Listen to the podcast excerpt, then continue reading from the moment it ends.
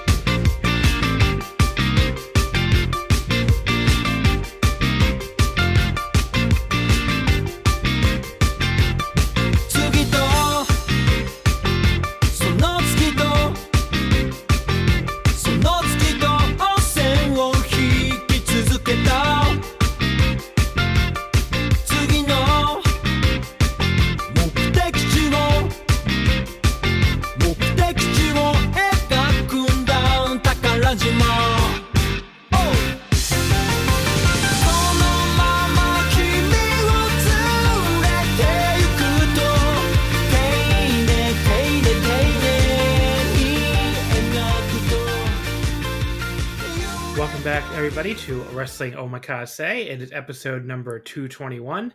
And this week, I am very pleased to be joined by a first time guest. Hello, Devin. Hey, John. Thank you for having me. Uh, you're welcome. Very loud car in the background there as you were introducing yourself. Well, we live in New York. These things happen. it's true. Everybody always like gets on me for all the background noise. And it's like, what do you want me to tell you? The ice cream man is here. I can't help it. He's like, he loves his neighborhood. But uh, these people who live out in uh I guess the suburbs or whatever don't understand it. But what are you gonna do? Liam in Australia, who's just surrounded by kangaroos. yeah, exactly. Uh, so of course, like I said, you're a first time guest.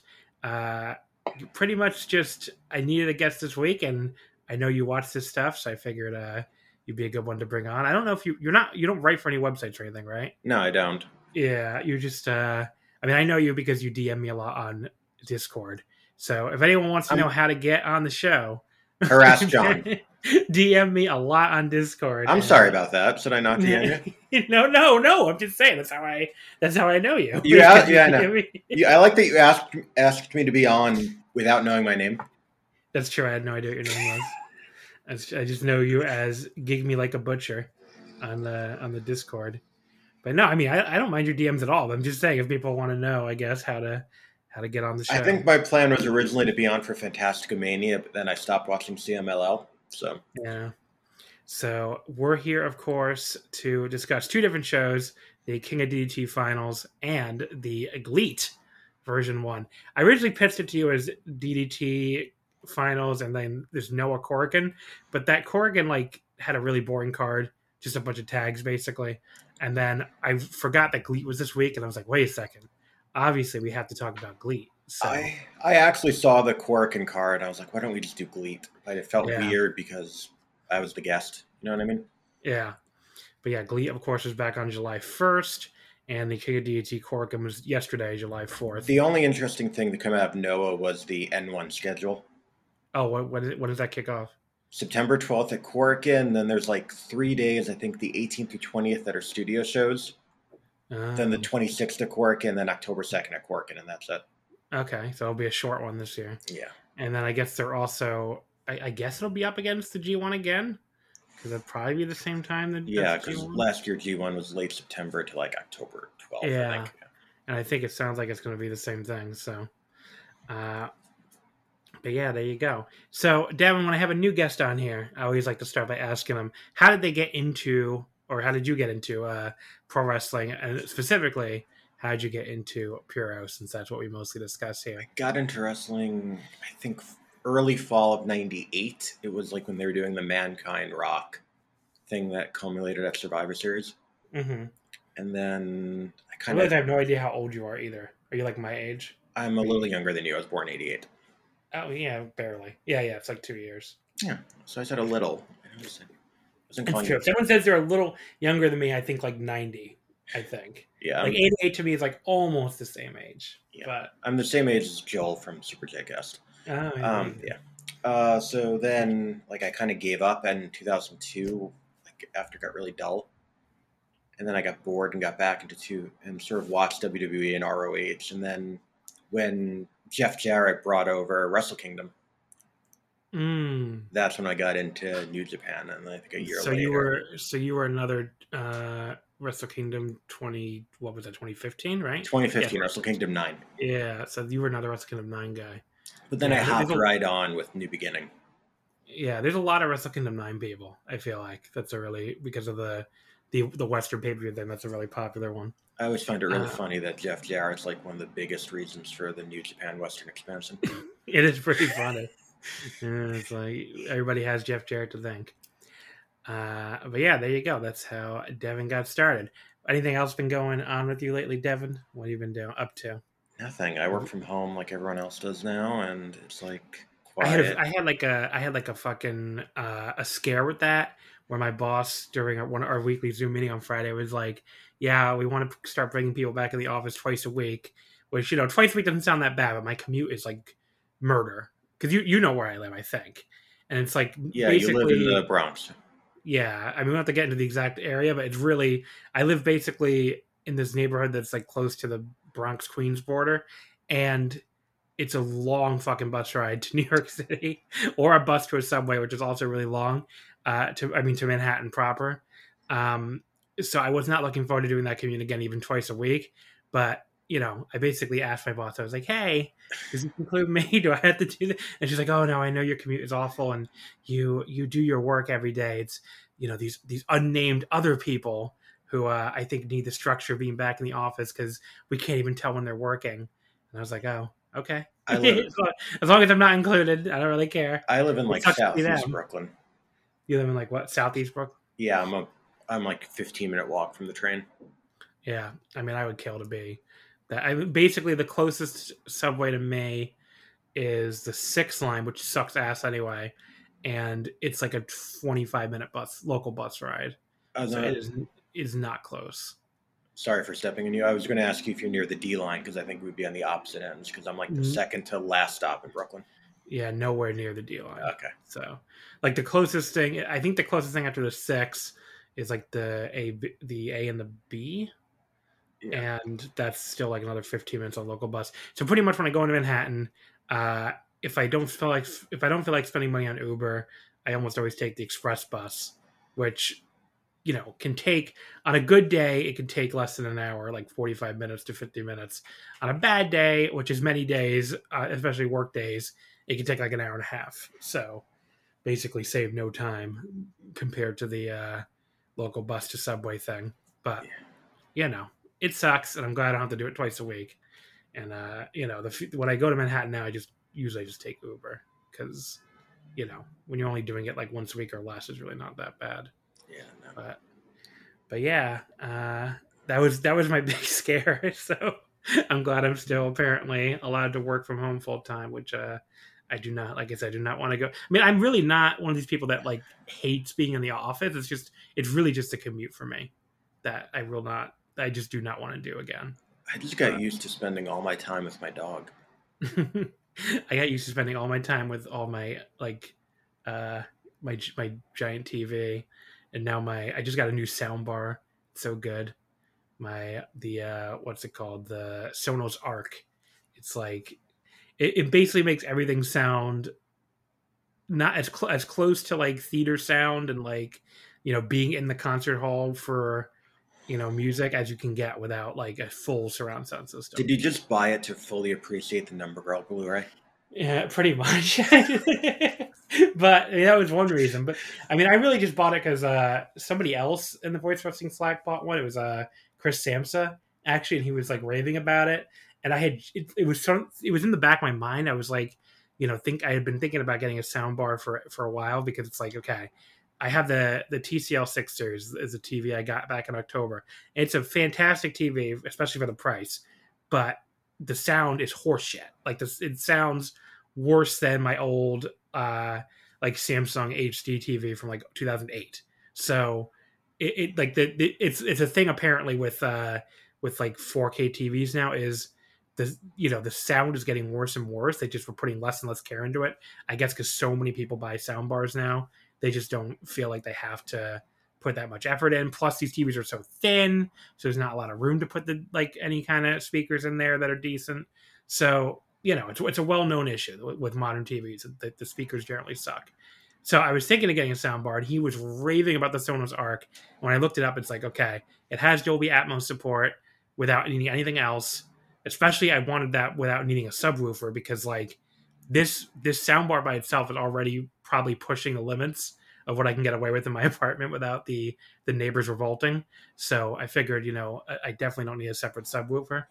I mean, the only thing against it is it is very expensive. So I had to like debate if I wanted to justify paying the price, but I, did feel, pay for it. I feel so. like the saga of your television has been like a six month theme on Omakase. it may have been, but yeah, the the soundbar really is like, uh, you know, it just makes if you can find Dolby Atmos music, which is really hard to find. Like Apple Music only has. I, I went through my entire library, and I think there's like five songs on there that have the Dolby Atmos spatial audio so far, so it's really limited so far. But when you do find those songs, I mean, it sounds amazing. Like it sounds as close to you're, you're in the concert hall as you can get.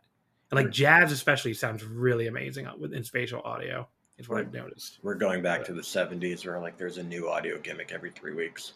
Yeah, that is definitely true. But I mean, there Apple Music is also they rolled out lossless too, but like I can't fucking tell the difference between the regular and the losses. It's pretty, it's pretty, and they even admit that it's kind of hard to tell the difference for most people. Uh, you know, my hearing's not that good, so I mean, I can't, I really can't tell the difference. Well, but so one of those things is like you need a really good audio system. Because yeah, I'm sure you probably do. Most speakers don't even carry the frequencies that you lose.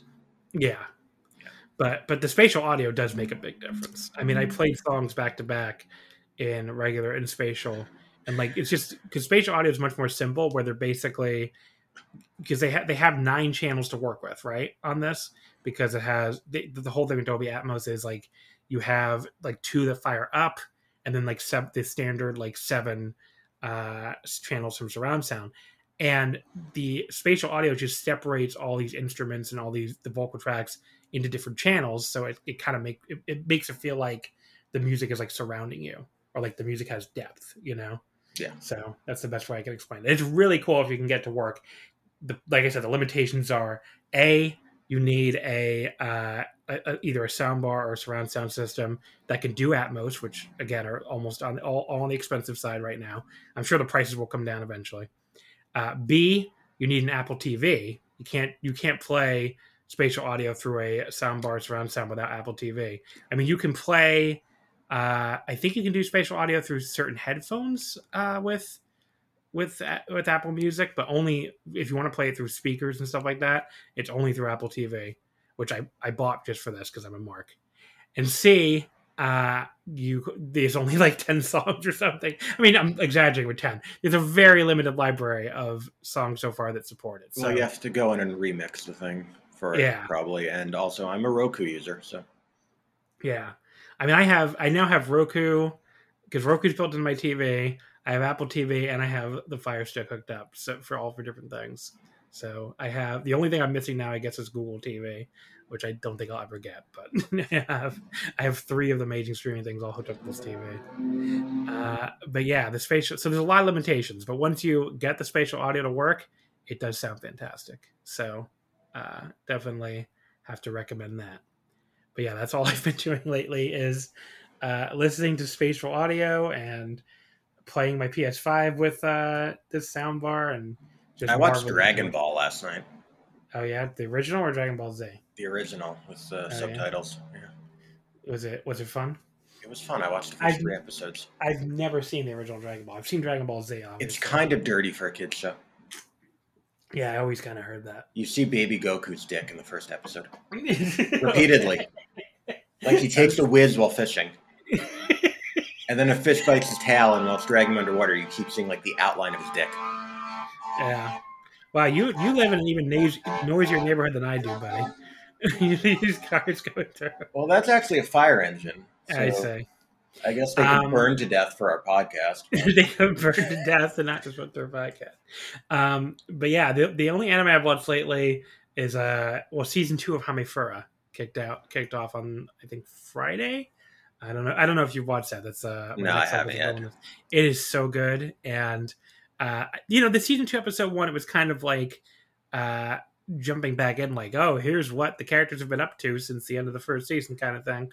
And you know, there's not a lot of conflict yet or anything, but the the characters on that show are so fun to be around and so you know just so amusing that you really don't mind it for that episode. You're just like, yay, it's uh again. We're all I, very happy to see her. I watched uh, Jujutsu uh, Kaisen for the first time.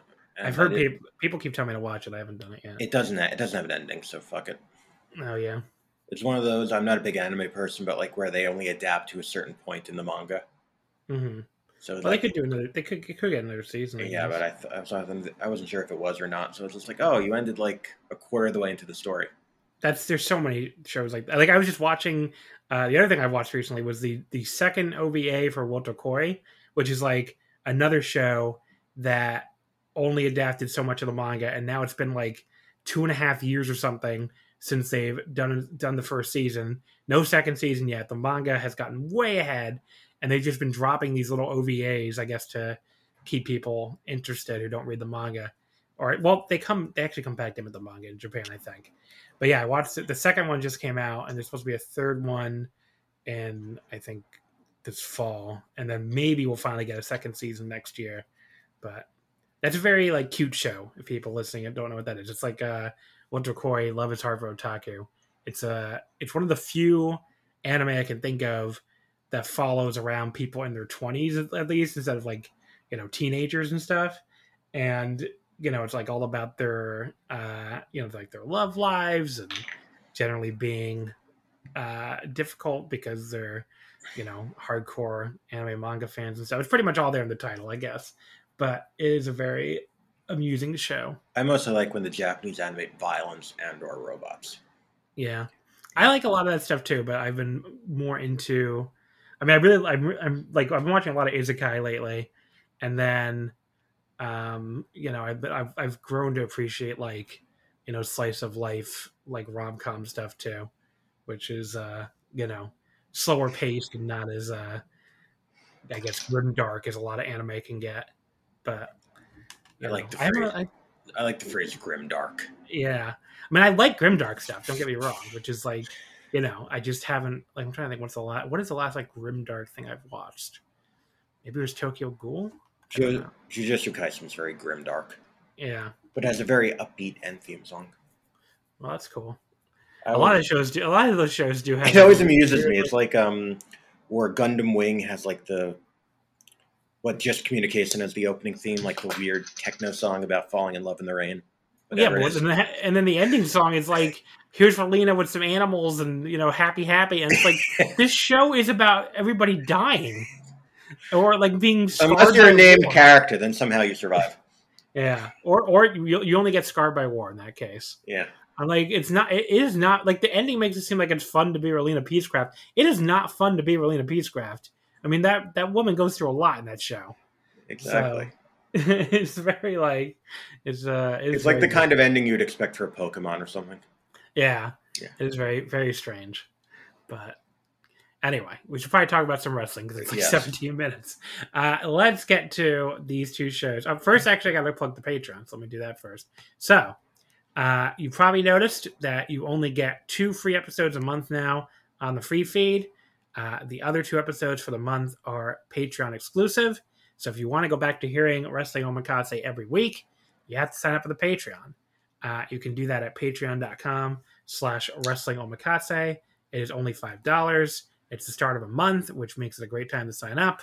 Uh, I can tell you this this month, uh, well, coming up next week, we'll have a new show covering the because I know we haven't done much New Japan in a while, so we will cover the New Japan uh, Summer Struggle in Sapporo shows next week. So that'll be exclusive to Patreon. And then I believe two weeks after that would pro- oh so yeah the other big Patreon will, will be uh you know the Wrestle Grand Slam and Tokyo Dome review that will be exclusive to Patreon as well. So you know that's how the timing works out. And then there's those three shows that lead up to it: the two Osaka and then the Nagoya. Yeah, I figure we'll cover those as well. So you know we'll see what the cards are like though. But yeah, for sure the Tokyo Dome will be on the Patreon exclusively. Uh, so if you want to get that New Japan coverage, Uh, it is exclusive to the Patreon this month. Uh, also coming up on the Patreon this month, we're going to resume our Tokyo Dome one match series. So if you weren't around for that last time, we were covering every Tokyo Dome main event in order. Uh, you know, I go into other detail on the show in general. I talk about what else, whatever, whatever else was going on on the card.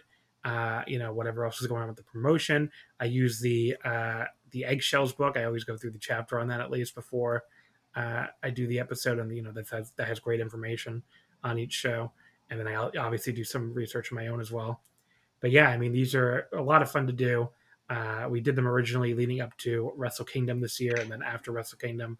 So we did uh, 1989 through 95, uh, like mid 95. So that's all up right now on the Patreon for you to listen to if you sign up.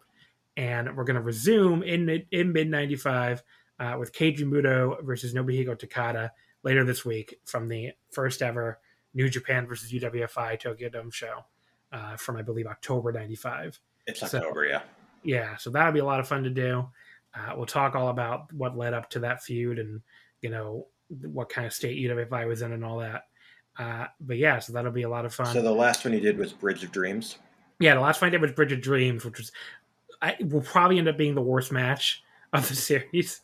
That Shinya Hashimoto. The semi main uh, event was great. The All Japan. The All Japan. Yep. Yeah. I mean, the All Japan six man's awesome, but that New Japan, the main event was uh Masahiro Chono versus Shinya Hashimoto, which sounds great, but it's the worst I, match they ever had together. Yeah, it's horrible.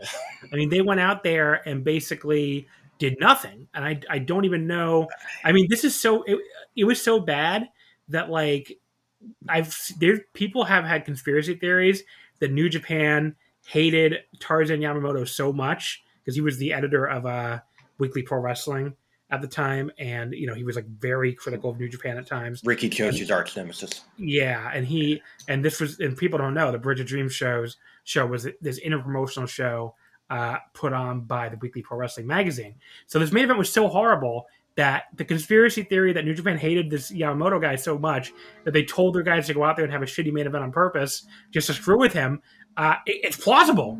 I mean, this looked like two guys, uh, you know, that were fucking not trying to have a good match at all. Now, on the other hand, it, it kind of makes them look a bit terrible, given that, uh, you know, their their their rival company went on and had like a four three quarter star match uh, you know, right before that. But like, yeah, I don't know. It was well, Riki really, was at the War show at Korakuen Hall that was going on at the same time. Yeah, he main evented. So I don't. Maybe he told him to go out there and fucking suck a dick or something. But uh, do you know the Fumi really, Saito story from that show? Uh, I probably do, but why don't you go ahead and tell he it? He organized the whole show for Weekly Gong, uh-huh. and then he had to go and cover WrestleMania 11 instead of actually going to that show. uh, yeah, that's awesome. so yeah, he had to go to Connecticut to um, watch Bam Bam you, Bigelow and L and L Taylor. you know why WAR didn't participate, right? Uh, Tenryu. yeah, well, because yeah, Tenryu because because basically all Japan paid Weekly Pro Wrestling to do this this really famously negative coverage of uh, Super World of Sports, the Megane Super promotion, you know, where he refer because like he he was the one who kept referring to Megane Super as the black ship, uh, you know, that was sailing in off of their UWF backing, and then he deemed SWS as sellout pro wrestling, and then got like intensely personal about Tenryu. Um, well, you know, they're as actually recovering some recovering a match with someone who was in SWS later, so. I guess let's yeah. start with GLEAT. but yeah, Tarzan Yamamoto, uh, you know, he, revealed in his own tell-all book that he got paid uh, five hundred thousand yen, which is about five thousand dollars, by Giant Baba, uh, of you know, obviously of all Japan at the time, to uh, you know, basically trash the SWS. Which, first of all, that just sounds like a very small amount of money to do all that. I'm like, wow, you only got five k to like. A lot of people didn't like Tenryu either, so I think that might be it. you only got five k to destroy this man's entire promotion. It's like okay, uh, yeah. I mean, FMW paid like three thousand dollars for a cover in the early years. And like, circulation was four hundred thousand a week, and it was only three grand to get on the cover. Yeah, well, apparently. But I just saying, like, it only only takes like less than double what it takes to get on a cover to get a to, to trash a promotion for years and years. It's very bizarre. I wonder what But- he paid the Japanese tabloids for the Tenryu penis enlargement rumor. uh, Around that yeah, time. It's uh, it, but there you go. That's that's where we left off. The Bridge of Dreams main event. Okay. uh, and we're getting back to the uh, you know that that house show main event basically is what it was. I mean that's what it was. It was like a, a it screamed like a house show main event in a random village, uh, except like a bad one. And th- there was a main event of a Tokyo Dome show. It's very bizarre. It's what you get Uh, punished for living in Gifu. Yeah. So we we covered that one as the last one, and now we move on to the New Japan versus UWF feud. And like I said, that is available uh, starting this week. We also just finished our Tanahashi Naito one match series where I covered all ten of the Tanahashi Naito matches. That was very Fun. entertaining. Uh, Thank you. I was Patreon number 50, by the way. Oh, thank you. But uh, did you did so? Did you let you you can talk about that? It's great to have somebody else other than me uh, talk about how great the Patreon was. What how, what'd you like about the series? I just, I liked, I haven't listened to the last one yet, but generally, with the one match series, I like kind of reliving the ones I was watching actively, and I kind of like just historical context, context, even though I know a lot of it for New Japan on the ones pre- prior. It's like a nice 25 minute walk the dog listen. Yeah, so there you go. So I try to keep them to like around 25, 30 minutes. Sometimes I fail and go like 45, but you know, it depends on how much historical stuff I have to go into. You tend to go more excited, you tend to be more excited about Naito. Really? This is a stunning, stunning revelation here. I know. It's Uh, almost like if you did a Taichi one, like they would be all be an hour and a half long. uh, but there you go. That was the Naito Tanahashi series just wrapped up, and I probably will post a ranking on the Patreon uh, tomorrow or Wednesday or something. So that'll be fun to do. But yeah, so the Tokyo Dome series that's resuming on the Patreon. Uh, we Which do a lot of fun so far. yeah. So we might do a new anime omakase series uh, episode finally. Uh, should be all sorts of stuff coming up. And my anime omakase co-host is right here, trying to very, very uh, quietly as she can move something back into the bathroom. Do you want to say hello, Nicole? Hello. She- Okay, she's. Hi, I don't Nicole. the- Uh, my my co-host says hello as well. Okay. Uh, so they there's Nicole. We might do a slime, uh, a slime anime omakase soon. That's what we were talking about. So, anyway, uh, because we already did a Hamefura one, so we can't do that again until at least the second season's over. But, uh, but yeah, so all that is on the Patreon again. Patreon.com slash Wrestling Omakase. It is only five dollars. A quite the deal, if I do say so myself. And you get all that audio content I mentioned plus everything we've ever done, which includes, I mean, if you've never been a patron before, uh, you can sign up right now. You can listen to, you know, if you have like a road trip or something coming up. I mean, I have tons of five matches episodes up on there that are exclusive to the Patreon that are basically timeless, you know, because we're all talking about old matches. Uh, I did a series on Naito versus Ishii for the one match, which were covered all those in order. I did a series on Tanahashi versus Okada, covering all those in order. Um, and for both of those going just basically going into everything those guys were doing in New Japan during throughout the series. So You also Yeah. get like all the great mid-tour World Tag League where you're ready just to give up on life because they won't you do get the one tag league reviews and every other tournament I've covered if you want to go back and see how I dealt with that. yeah, Uh, but yeah, then you also get uh, the the patron submitted matches, which are a lot of fun, and we'll probably do another round of those at some point. Uh, I forget. Did you submit something? I, I remember what you submitted the um Takashita Yoshiko match, Oh well, that was a great the submission. Boneyard parody. Yeah, yeah. Yeah, that was awesome. That was a lot of fun to talk about. So definitely uh, tune in for that one if you missed that one. But yeah, so it's all there. Patreon.com slash wrestling omakase. Only $5 and you can sign up today. All right, so let's get into our first of the two shows here, which was the King of DDT 2021 final from July 4th, Korakuen Hall. A 621 fans, super no vacancy because of COVID restrictions, of course. Um, you know, we usually we usually like to start the top and work our way down. Doesn't make a lot of sense on this show though because uh, then we'd be talking about the final before the semifinals. So I think I'll just go in normal match order here. So that means we start out here with the KOD eight man tag team titles: Yoshiaki Yatsu, Akito, Hiroyoshi Yamato, and Keigo Nakamura defeated Sanshiro Takagi, Yukio Naya, Chikara, and Nabe Yakan. Uh, Yatsu submitted Naya with the jail lock in 1206. So Team Thoroughbred fails in V2, and Team Olympian have become the fifth KOD eight man tag team champions. Um, so Takagi and Yatsu started here. Yatsu Yatsu's metal foot kicks were like extra devastating. That was kind of funny. And then he hit a nice belly to belly suplex as well before they both tagged out. I mean, if people haven't seen Yoshiaki Yatsu wrestling on one leg and the, uh, you know, the, I guess what would that be called? A prosthetic, right? It's a prosthetic leg. He's also sixty fucking four. Yeah, I mean he he is impressive. I mean for what he for what he is able to do here. I mean he was impressive in the battle royal uh, back at the uh, Cyber Fight Festival as well. But the rest of his match was not that impressive, I have to say. Uh, Yamato and Takagi they got in a sliding X war when they crossed X's. That was a little funny, I guess. Uh, Takagi came out on top with a stunner, and then Chikara came in and started throwing a lot of chops on Yatsu and that's unfortunate because he has maybe the worst chops in all of wrestling. Um, Chikara is a guy he really straddles the line between funny bad and so bad it's not funny more than any other wrestler I've ever seen.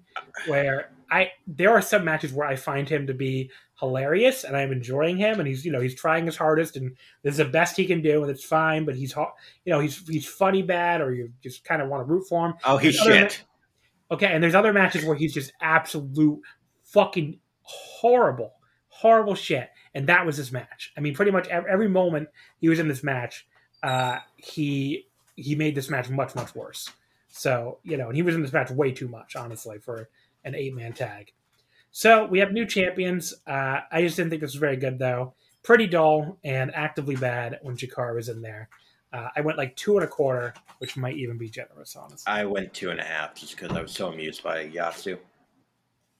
That's fair. Any other Yeah. thoughts on this one? Uh, not really. Do you know the Yatsu's first televised match was in Madison Square Garden? Uh, I did not know that. It was like Inoki thought he was going to be the super rookie. I guess he was like the first one. Oh, so he sent him to WWF, and his like fourth match ever was beating someone at the Garden. Uh, And it aired on TV Asahi, Asahi. And then you know the rest of the story. He got disqualified from the Olympics famously. mhm. Because pro wrestling is a sport, including according to the International Olympic Committee. Yeah, Yeah. that so is that's uh, that is something. Uh, but yeah, so there there is your opener. But that, after that, the show does pick up quite a bit, thankfully. So match number two here was the King of DDT 2021 semifinal. Uh, Konosuke Takeshita defeats Daisuke Sasaki with the modified chicken wing facelock in 1658. I do want to mention, uh, as always, thank you to Dramatic DDT for the results. Uh, Jamie does great work, and you can find them at dramaticddt.wordpress.com. Uh, Sasaki, of course, he keeps trying to revert to his low blow illegal tactics that he's that got him through the first two rounds. Uh, usually, I mean, very quickly in both cases, but he can't quite get to work on Takeshita. Paulie then pulls the ref out of the ring and beats him up. hold on. Takeshita was bragging um, Oh yeah, about his iron balls. Is- Or iron- was it iron the- I think he said the, the iron dick or strongest Yeah, dick or something. He had the iron dick, yeah. Yeah. Thank you, Uh, DDT Pro English. um, but yeah, so then we had, uh, yeah, so so Paulie pulls her out of the ring and beats him up uh, with most of the Sonic Club, or he beats up most of Sonic Club on the outside. But then Sasaki accidentally low blows Paulie while Paulie's holding Takeshita for him. Uh, Takeshita dodged. Uh, Takeshita then hits a perfect tope con hilo on both of them on the outside. Uh, Matsui ends up getting bumped by a charging Takeshita in the corner, but then Takeshita blocks another low blow attempt by Sasaki and locks on his signature face lock. But there is no ref to see Sasaki uh, tapping out. So I like the idea of doing a visual fall when you're going to have him win anyway, because it does kind of feel like he got swerved. You know, like I was thinking, oh, Sasaki's going to win again, I guess.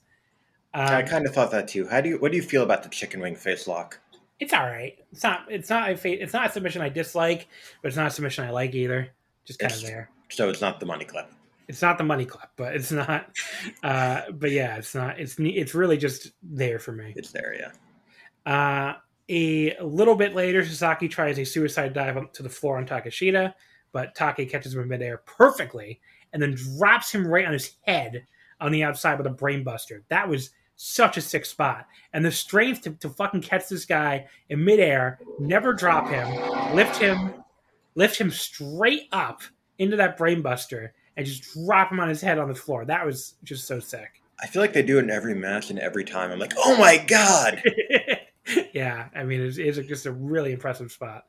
Uh, there is a complicated reversal sequence that sees Takeshita eventually drop Sasaki right on his head after he had been trying a Rana, and then he locks back on his submission hold, and Sasaki quickly submits to send Takeshita on his way to the finals. I thought this was a damn good ending to the uh, Daisuke Sasaki trying to cheat his way through King of DDT story. Takeshita was just able to overcome it and pick up the win. Uh, very simple story, but definitely works. I went three and three quarters. Really fun match here. I gave it the same rating. I did like the end when he hit the was it Booster called the bastard driver, Yeah, I think it's the bastard driver. but he kept the um, the waist lock up and just sort of herked him up and then put on the Cobra clutch. I kind of like Yeah. that as a Yeah, it looked really cool. So, uh, so then we get to the other semifinal, which was Kazusada Higuchi versus Yuji Hino. Yuji Hino beat him with the, with the fucking bomb and twelve thirty six. I took much less notes on this one. I was just kind of just sitting there enjoying it because, like, you could really close your eyes and picture this match. It's the big boy battle. Uh, you have lots of power moves. You have lots of brain claws. lots of brain claws, lots of really hard slaps and chops to each other's chests.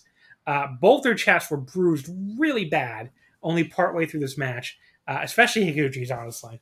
Did you see Uh, that picture was- of Higuchi after the match that's going around? No, I didn't see it. Oh, it's It- it- you could see like the fingerprints ripped. Like yeah, it's gross. Yeah, I can imagine. Uh, so then we, you know, so basically Hino at one point absolutely takes Higuchi's head off with a pair of lariats. And then after pretty much right after that hits the fucking bomb for the pen. So this wasn't long or anything. Like I said, only 12 and a half minutes, but I thought it was awesome. Exactly the big boy battle you would want and hope for. Uh, this was my match of the night. I went four stars flat on it. So I gave it the same rating. It was also my match of the night. I really love the brain, the dueling brain claw spot yeah, where they both Yeah. have the claw on and they're chopping the shit out of each other. I just Yeah, like dumb awesome. New Japan Never style matches. Yeah, I mean, this is right, anyone who likes that kind of style. This will be right up your alley. I mean, they're going to be. I mean, that's that's exactly what I like too. Like two dudes beating the piss out of each other. So Yeah, that's what this match was. Uh, match number four was a four-way tag team match. Yukio Sakaguchi and Saki Akai defeat Chris Brooks Antonio Honda, Danshoku Dino and Yuki Ino, and Yusuke Okada and Yuya Koroku. When Sakaguchi pins Koroku with the Danshoku driver in 924. Yes, Sakaguchi pinned him with the Danshoku driver. So, after last time, where we had the drinks that were left out that turned people into pollies, this time we saw some more special drinks left out in the open. Uh, Sakaguchi and Saki Akai take them vitamin D. vitamin D, and we see they, they just have a big D on them, and we see it's Dino and Ino watching around the corner. Uh, D, Dino and Ino they drink two more of the D bottles as they come out. Ino has matching tights to Dino, and they have more of the bottles with them. But then Saki Akai comes out, and we find out she's been brainwashed by the Dino. Well, trick. Saki, well, Sakaguchi convinces her to take yeah, them. It's like might be date rape. I don't know. yeah, that was pretty funny.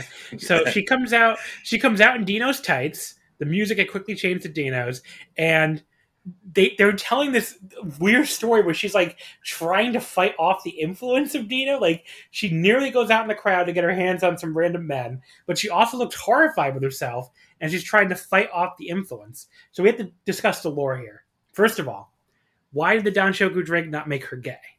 Why did she not want women? Well, you see, because it's. I think it's just that it makes you attracted to men. I say. That's why Dino takes it. Like maybe I don't know. Saki Sama has a lesbian version of it. I don't. Secondly, uh, how the fuck these dudes in the audience managed to uh, act like they were horrified by Saki Akai trying to kiss them and didn't want to be kissed. I mean, they they should win an Academy Award, honestly. I actually. mean- ty- I typed the sentence I never thought I'd type in my life. Saki Akai fights her cursed horny hand. like these people, these people in the crowd were like, "No, please, miss." I'm like, "What?" I'm like, "How are you even doing this?" I'm like, they're trying to play along with it because they're supposed to act horrified when Dino wants to kiss them, but like, this is an actual model who's acting like she wants to like uh, jump over the fucking thing and get at you, and these men are managing to actually pretend that they don't want this. Maybe So- they're just very afraid of COVID. And it could be, but I honestly, I mean, they you, they had like smiles on their faces while they're also trying to be like, no, no, please. So I think they were just going along with it because they thought that's what they're supposed to do, Yeah. and they should win an Academy Award. Honestly, I mean, they, I think they, the masks helped though. The masks helped it. they did a great job uh, acting like they did not want uh, this incredibly beautiful woman to kiss them. Um, but yeah, so she's in the Dino corner. She tries to kiss Honda to start, uh, and the the Danshoku Akai saga, the Danshoku Akai adventure, really goes off from there. She almost goes for Koroku's penis. She like reaches over, but she pulls her hand back at the last second, uh, and then she just kicks him in the chest repeatedly instead. Which, uh, you know, he probably would have liked the first thing better. Uh, she almost does the Danshoku nightmare, but she gets but uh, she gets stopped by Brooks and Honda. And Honda again, thank you to DDT English Update, uh, DDT Pro well underscore ENG. Uh, Honda says something like "there are limits," something like, which I like- Honda is funny. I like that the first two thirds of the match, Brooks and Honda were just trying to stop like anything rapey. Like they're the baby faces, and then they just kind of give up at the end of it. Yeah, they're like, okay, look, Danshoku Dino doing it is one thing, but we cannot have Saki Akai uh, sexually assaulting anybody. Um, Ino goes for the nightmare on Okada, uh, but he also gets cut, cut off by Brooks and Honda, so I guess they were being equal opportunity uh, sexual assault stoppers. And then Saki is left alone with Honda. Uh, she she like she grabs the top rope and starts shaking it like she's the ultimate warrior. yeah, I wrote that too. Which I was like fucking crying at that point. And she goes crazy, uh, and she's about to do the nightmare on him. This is where he says there's a limit to what we can do. Oh, Yeah. that's where he says it. Yeah. Yeah. And he gets out from under the ring and does the Gon the Fox routine. He does the Gon the Fox and Russian part of it Oh yeah, that's there you go. because he keeps going hard show, hard show, and a couple other words I reckon. Uh, we get double asses with Dino and Ino, each exposing their butts in opposite corners. Honda and Yuya keep almost sending each other to Dino's backside before he finally does send Dino, uh, or he finally does send, uh, I don't know who in. Uh, I, don't, I wrote that wrong, so it doesn't matter. It But was, I you- think, Koroku. Yeah, I think Koroku finally goes in. I said I said Dino Yeah. in, which Dino did not get sent to his own butt. Uh, Yukio then comes in the ring, reveals that he has Dino's trunks under, on underneath as well. He gives Koroku a big kiss because he's also succumbed to the D drink, and then he gives he sends him into Dino's ass, hits a Danshoku driver on him for the pin. Uh, you know, again, uh, the people who can't handle Danshoku Dino, I get it, but if you can, this was extremely funny. It was one of the best TNT comedy matches I can recall in quite a while. Uh, Saki Akai was so excited at the end when she got back in the ring, and I, I for one, greatly enjoyed the Danshoku Akai adventure. I don't know. Did you like this? I liked it all. I thought it was funny. Although Yeah. Yukio, like, ready to getting ready to sexually assault someone is terrifying. it is a little less charming than when Danshoku Dino does it. It's like this is not a man you want to meet in the alley. Because he's Uh, scary looking, even if you don't know his background. yeah. Yeah, so it is pretty horrifying. Uh, between matches four and five, What did you give it? You Oh, I, give I yours. usually don't star rate the comedy matches. Yeah, neither so, do I. Yeah, but this is really funny. That's that's that's what I give it. Really, really funny. If you enjoy the humor, you should watch it. If you hate Dino humor, just fast forward. Yeah, I mean, there's there's it's it's. I mean, I mean, I think the Dino people who really hate him know that by now. So you know, it's probably not even worth mentioning. But yeah, I mean, you know, if you hate Dino, you hate Dino. I'm not going to argue with you. So we just got finished talking about Danshoku Dino. Uh, you know what I think Danshoku Dino would tell you? I think more than anybody, Dino would tell you that it's very important to keep your best, your uh, men's below the waist grooming uh, in order. So that's why I want to mention right now that support for Wrestling Omakase this week is brought to you by Manscaped. Uh, Manscaped offers precision engineered tools for your family jewels. They obsess over the technology developments to provide you with the best tools for your grooming experience. Manscaped is trusted by over 2 million men worldwide. 2 million! It's a lot of men. Uh, we have an exclusive offer only for my listeners 20% off and free shipping with the code omakase at manscaped.com. So, again, that's uh, you can get 20% off and free shipping with the code omakase at manscaped.com. Your balls will thank you. That's 20% off, free shipping, manscaped.com. Use code omakase unlock your confidence, and always use the right tools for the job with Manscaped. Uh, in between matches four and five, we got the announcement of the DO. The first night will be November 3rd at Oda War Gym. Uh, and they're calling it DO 2021 Part 2 because remember, they always call the. the they call it happens DO. in December and then they yeah. name it for the year they get yeah. shot in January. Yeah. But now they changed it. So I guess going forward, they're going to be named the year they took place in. I don't know. But yeah, it's a DO 2021 2, which is kind of funny. Uh, match number five is Damnation uh, losing to Disaster Box. So Harashima, Torawashi, Naomi Yoshimura, and Kazuki Hirata defeat Tetsuya Endo, Soma Takao, Mad Paulie, and Nobuhiro Shimatani. Hirata pinned Shimatani with the Miracle One Shot Cradle in 1151. Uh, Hirata tried to attack them all before the bell, but they all just completely ignore him while they're all posing. Just completely, it's not even no selling, just acting like he's not even there, which is really funny while he's like trying to attack them. But he gets the last laugh because he pinned time with that cradle. Uh, I thought this was fine. Some decent stuff. Yoshimura and Paulie having another big boy battle. Uh, and then probably the highlight was a half dead Hirata trying to dance afterward while falling down. That was funny. But I would go three stars on this. It was fine. It was yeah, it was gentleman's three. Yeah. Nomura has to change his hair color though, because Julia just switched over to the orange motif. That's true. he can't pull it off half as well. Uh, between matches five and six, we get a match announcement for Peter Pan on August 21st in Kawasaki. A special hardcore tag team match: Mao and Shunma Katsumata versus Chris Brooks and special guest Jun Kasai. That should be awesome. Shunma's going to get blown up, isn't he? Yeah, probably. Yeah. So that is in Kawasaki again, outdoors. Uh, match number six here, the semi-main event of the show. Uh, the uh, the Sa, Sa Nakamina team of Yuki Arano, Shunma Katsumata, and Mao defeated the Junretsu team of Jun Akiyama, Makoto Oishi, and Hideki Okatani. I'm still disappointed they're not Jun Gun. would not Jun would be a great name. Uh, Mao pinned Okatani with the Cannonball 450 and 1105. Uh, you know, this was your pretty typical DDT six man, pretty good. Not that much stood out for me, except for maybe some, uh, you know, particularly fast exchanges down the stretch that were pretty fun. So I went three and a quarter. You know, yeah, nothing I, you got to, nothing you're going to go out of your way to see here, but it was it was pretty good. Yeah, I went three and a quarter too. But in the hobby, it's not easy being a fan of ripping packs or repacks. We hype ourselves up thinking ah, maybe I can pull a Ken Griffey Jr. rookie card, but with zero transparency on available cards and hit rates, it's all just a shot in the dark. Until now. Introducing slab packs from arenaclub.com, the only repack that provides real value, a complete view of all possible cards, and clear hit rates for each one. Now, when I buy slab packs at Arena Club, it finally feels like I know what I'm getting. I was able to open an Arena Club slab pack, and and I'll be honest, it was a lot better than what you normally do. Say you go to a card show and there's a random innocuous brown bag of cards, and yeah, you can open it and look, it's going to be junk. You're you, you know what I mean? Like you know what you're probably going to get in those. Maybe you find that fun.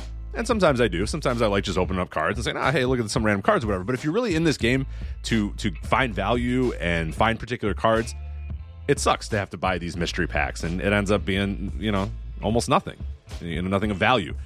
Not with Arena Club. You can display again of all available cards, hit rates, grading, so you know that when you're opening up the slab pack, you are going to get something valuable. You are getting something good. And Arena Club, in addition to having those great slab packs we just talked about, is also a marketplace for card collecting, buying, trading, selling, displaying, all that sort of stuff.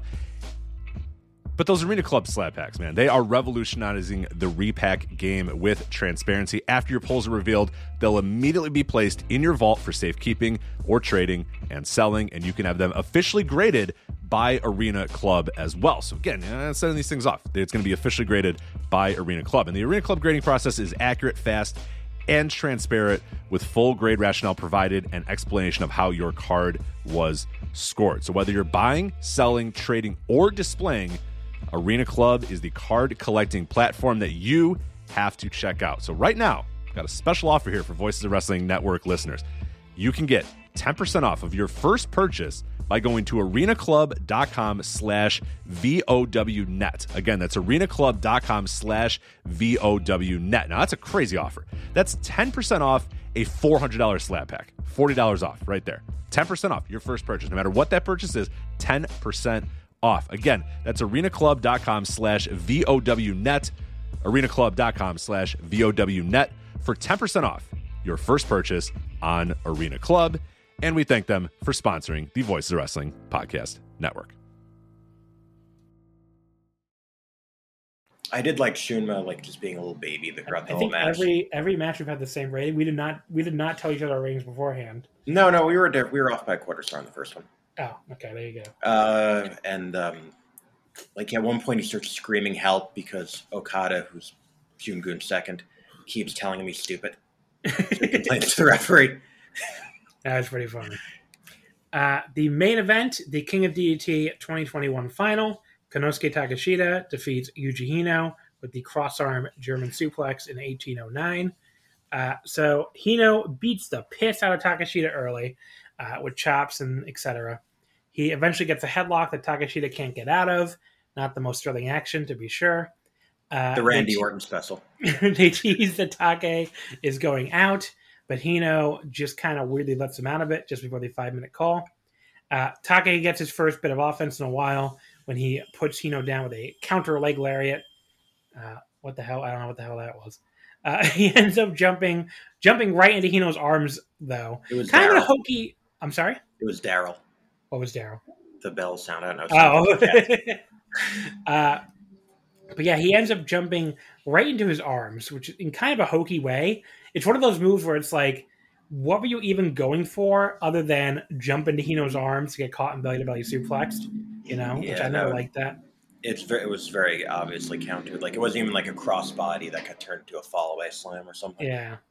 So Hino puts him right back down at that point. Uh, Takeshita fights back with a superplex. Hino gets his foot on the bottom ropes, which is weird considering he's taken almost no offense at this point. Uh, we get the obligatory elbow exchange, which is pretty decent. They hit each other pretty hard at least. And then Take rocks Hino with one just before the 10 minute call, keeps pounding him afterward with Hino holding his hands behind his back, I guess, to show how tough he is. Uh, they do botch a spot right after that where Takeshita is supposed to sort of sunset flip over Hino and then kick him, but he leaps too far over. So they have to awkwardly repeat the sunset flip setup in a way that looks super fucking fake. Uh, thankfully, everything after this is awesome, though. So Hino comes back with a nice exploder, uh, you know, which I guess is fitting when the prize is a title match with Akiyama. And that gets a two count. He goes up top and hits the fucking body press, but Takeshita kicks out again. Is it actually called the fucking body press? it definitely is, yeah That's the fucking fucking awesome. bo- the fucking body. Hino goes for the fucking bomb a little later, but Takeshita rounds his way out of it and hits a big running knee just before the 15 minute mark, followed by a second one for a close near fall. Uh, Take then hits a German suplex hold for another very close near fall. Hino hits the fucking bomb but doesn't cover, just leaves Takeshita there looking like he's out of it. I figured that would be his downfall, and it was. He signals a lariat, but Takeshita fights him off with his own lariats, including a huge running lariat that just kills him. But Hino kicks out at one. And then Takeshita ducks another lariat attempt from the enraged Hino, but Hino powers his way free of another German attempt from Takeshita. But Take ducks another lariat attempt, traps his arm to the captured German, and that is the pin.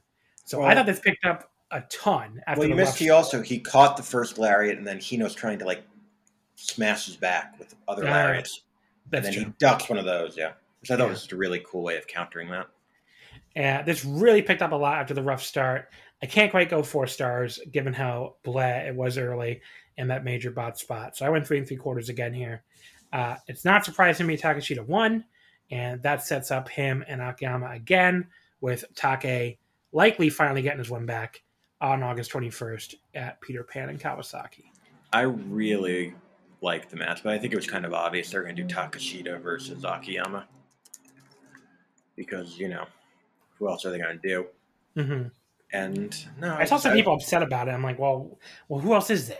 I would have liked Taguchi. I would have liked Taguchi. They did him already, though. You could have him like make a comeback and make him a new ace because he's the beefiest boy. I don't know. I mean, think- Hino's just- there, but I never thought they were going to do Higuchi. No, I, I, didn't either. maybe outside chance Sasaki or uh, Endo maybe. But or or well from from the final four. I mean maybe Oh, Sasaki yeah, or yeah. Hino, but I figured it was Takeshita. I figured it wasn't going to be Hino. I thought, yeah, Takeshita was kind of like whatever. It was a good match. I went three and three quarters too. Everyone else in Cage match thought it was the match of the night, but they were wrong because they're mutants. Yeah, there you go. It's, it does seem to have the highest rating on Grapple so far too, but it's like a sample size of five people. So, No, Cage match is like twenty four, I think. it, well, yeah, I'm talking about Grapple. Oh yeah, yeah. Yeah. So there you go. That is your DDT King and DDT final review. Uh, you know, good show. Nothing that's going to blow your mind, but uh, all three of the King and DDT matches are well worth watching, and the four way tag is worth watching if you're into the DDT comedy. Uh, the rest of the card very skippable, but those four matches I think are you know very worth watching. It was nice Uh, to see Yatsu win. Yeah, but there you go. That's your uh, those are your King of DDT matches, uh, and we'll have to see what happens in Kawasaki. That is on August twenty first. So uh, that'll be fun. I hope they get Onita for that too. What did what did Saki Akai tweet that somebody retweeted? I want to see this. Uh, oh, people people like are drawing her as John Sugartino. That's awesome. I mean, it's horrifying because, well, look at Saki Akai and look at them Sakadina. Yeah, But yeah. no, yeah. What is it? Oh, because of a mysterious drink, weird family has been created. And then it's a photo of her with Ino, Yukio, and Dino. yeah, that is a, a mysterious drink indeed. Okay, so the second show we're here to talk about is the GLEAT version one, which is their official first show, even though they've had other shows before that. Had like eight shows. yeah, I haven't watched any of those pre show pre first show. uh, You You, didn't? know, I haven't all. seen anything from GLEAT either. Yeah, so this is my first exposure to them, and this was uh, so this was at Tokyo Dome City Hall, July first, twenty twenty one. Now, uh, if you don't know anything about GLEAT, I will try my best to explain this. They are the new company formed by LIDET, who's the company that used to own Pro Wrestling Noah before they sold it to Cyber Agent. Uh, they're obviously there's a lot of crossover with Wrestle One. You know, Kaz Hayashi is involved. That's a live event promotion company for people wondering. They do concerts and they do production for like I guess fights too. Yeah. Yeah. And uh so they have like a lot of Wrestle One connections here with the Strong Hearts guys are signed. Uh Kaz Hayashi is you know big part of this. Um Takanori Ito, I think, Takanori Ito, Minoru Tanaka. Soma Watanabe, who is the former Yeah. Pegaso Iluminar. So a lot of guys here with Wrestle One ties. And you know, they don't have a big roster really. So like there's a lot of guys who are a lot of outsiders being used, which we'll get into. Um and they're doing basically a format where they're doing both what they call G Pro Wrestling, which is traditional pro wrestling rules, and uh, LIDET UWF, which are a variation on the traditional UWF rules, which are you know if you don't know anything about UWF, that's the you know very shoot fighting esque uh, company from the mid eight started in the mid '80s, and there were a million offshoots, which would take so long to explain. It would take up Basically, mid '80s died for a couple years. Late '80s died after a couple years. UWFI jobbed to New Japan. Yeah, for that, that's the really, really, really cliff notes. But like you know, UWF when the, when the second UWF split, you get Pancrase. I mean, you basically get Pancrase out of that because one of the companies that came out of that split was Fujiwara Gumi, and then uh, Masakatsu Funaki and Minoru Suzuki And Ken to Shamrock. and Ken Shamrock leave to form Pancrase. So you get like an actual shoot fighting organization out of that. And then what, what the hell was? Oh, and then Rings was the other one. And Rings became a shoot fighting Rings organization. became a shoot fighting organization. Yeah. So basically, the second UWF splits three ways, you and you, two of them become actual MMA companies, and then only UWFI is to kind of well, stay as pro wrestling. UWFI becomes Wait, Kingdom. well, well, yes, Sorry. UWFI becomes Kingdom, and then Kingdom becomes Pride. So really, all three of them eventually become uh, shoot fighting organizations. But yeah, uh, you know, it's kind of a, it's been kind of a dead style for a while. But companies always try to, you know, there are a lot of companies that try to revive it, and you know, we'll, we'll go into that when we get to it because this show is split up in two halves. Yes. So like the first four matches are all traditional pro wrestling, and the last four matches are UWF rules. So we'll talk about their UWF rules and how they differ from the traditional ones in a second. So uh, this show opens up with the like a big pre-show segment. For, oh, by the way, the show was on YouTube. It's no longer on YouTube. it's coming because, back uh, in a couple days, though. Yeah, it's coming back in like a week, I think. July uh, 15th. Yeah, July. yeah, that's, yeah, like ten days. So, you know, these GLEAT puts up a lot of their shows on on their official YouTube for free. Um, so that's great. Obviously, if you want to know how to watch them, they they took them down for ten. They took this one down for ten days because it's about to air on Samurai TV in Japan. So I guess that's part of the the deal with Samurai is they uh, can't have it on free TV during a certain time span. But yeah, so if you want to watch GLEAT, check their YouTube. It's on. It's in like other places too right now. Like what Bilibili has it. You said right? Billy Billy, Youku, and VK all have it. Yeah. So like if you know where to look for like uh, illegal Japanese wrestling streams, they're all up there. Uh, this is all up on all those. But uh, if you just if you don't want to deal with that, you can wait ten days and watch it on YouTube. So I watched it illegally. okay, you know, it's I, I. I watched it on the official YouTube. Well, so because it's great to stream it through my TV. So Yeah, the- the YouTube app on Roku kind of sucks. So. Uh, I use it all the time. I have no problem with it. I don't know. Uh, it doesn't. Anyway, so, um, so this show opens up with a pre-show segment with everyone and every match being introduced and coming out to like do a little pose. I thought that's a very cool way to differentiate differentiate themselves from other companies, which has to be a goal here, right? Like you, okay, like everybody's been talking, I guess, a lot about whether this promotion has any long-term future, and I totally get why people say no because it's first of all it's backed by LIDET, who obviously have not exactly had a sterling track record with Noah. They had to sell it. You know, didn't have the funds. to They only had it for a year, right? I think they only had it for a year. Yeah. Yeah, because they got it from Uh, Estbee. It's taken. It's run by Kaz Hayashi. He used to run Wrestle One, which didn't didn't succeed either. Um, although it's not like that died in like two years. Like people act like Wrestle One was around for a second. It's around for like nine years or something. I think. I think right? Wrestle One, Eight no, years, seven years. 2013 to 2020. All right, seven years. It's still a pretty long time. And the first three Uh, years, Muto was actually running it, so I blame Muto Yeah. as much as anyone. Um, so I, but yeah, I get all this. Like it's it's a bunch of people who you know aren't known for long term promotions. So I, I get that. But if they're gonna survive, like what the goal has to be, we have to present a promotion that is different from what everybody else is doing. We can't just be another uh, medium sized indie putting on wrestling. Like it can't just be another All Japan.